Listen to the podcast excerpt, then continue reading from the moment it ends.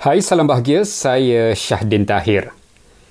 Kerajaan pandang serius kes penipuan perjalanan topeng muka dan hidung di laman sosial yang semakin menjadi-jadi.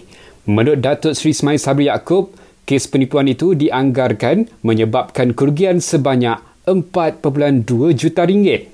Jadi tolong jangan mudah percaya kepada tawaran-tawaran murah topeng muka dan peralatan-peralatan lain.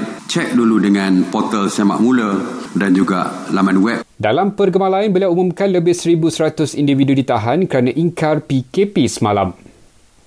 Pusat Bandar Utara Kuala Lumpur dan Pasar Borong Selayang babitkan 8 parcel diumumkan sebagai lokasi Perintah Kawalan Pergerakan diperketatkan yang keenam.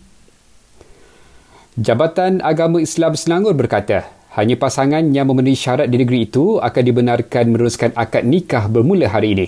Ini selepas lima juru nikah di Selangor terpaksa menjalani kuarantin selepas mempunyai kontak dengan pesakit COVID-19 ketika bertugas.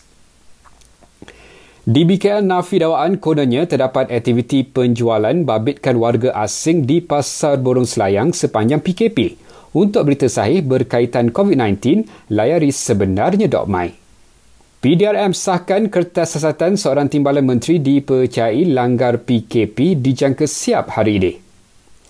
Di Sungai Petani, seorang pengarah syarikat dihukum penjara seminggu kerana bersalah benarkan pekerjanya bertugas tanpa kebenaran ketika PKP. Dan akhir sekali ini peringatan untuk anda kerap cuci tangan, amalkan penjarakan sosial dan duduk di rumah.